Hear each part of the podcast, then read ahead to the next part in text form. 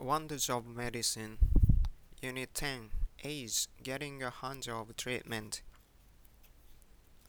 Not too long ago, most people thought that contain- contracting H I V was a certain and swift death sentence. After several decades of experience with it, with this with With this deadly disease, however, medical scientists have found drugs and treatment strategies that now allow H I V patients to live years or even decades with the de- disease.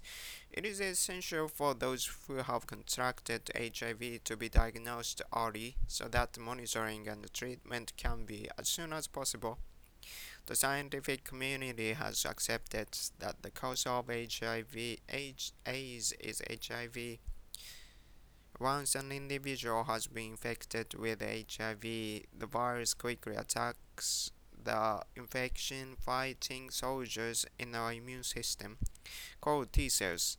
The damage, damage to these cells slowly destroys the body's ability to fight disease. After infection with H I V, a person, f- a person may be sy- symptom-free for years. Eventually, the number of H I V viruses in the body, his or her viral load, will increase while the number of his or her T cells will deca- decrease, weakening the person's ability to fight disease. At once, the H I V infection is known as AIDS. AIDS patients often die from opportunist, opportunist, opportunist opportunistic infections, O Is, which are serious infections from bacteria, viruses, or fungi that our body would normally be able to fend off.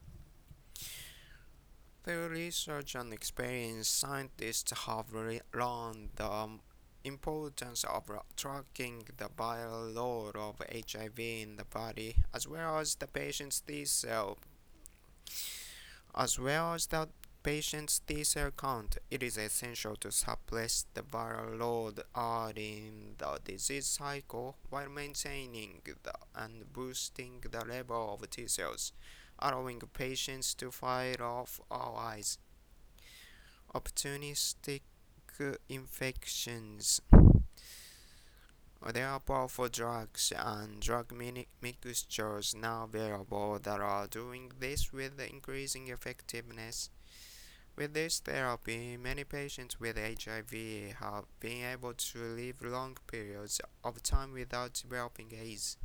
Some of the drugs that have been effective in fighting AIDS are zidovudine, A Z T, nevirapine, nevirapine, nevirapine, and a class of drug known as H I V protease inhibitors. Although these new drug therapies can delay the advance of H I V in the body, the virus will eventually overcome the immune system and the patient will develop AIDS and die. Today's science can only slow the progression of the disease. However, with each new day, new discoveries are made and the patients are live long, living longer and longer. Doctors are helpful. Our doctors are hopeful that in the near future, H I V-infected people will be able to live a totally normal lifespan.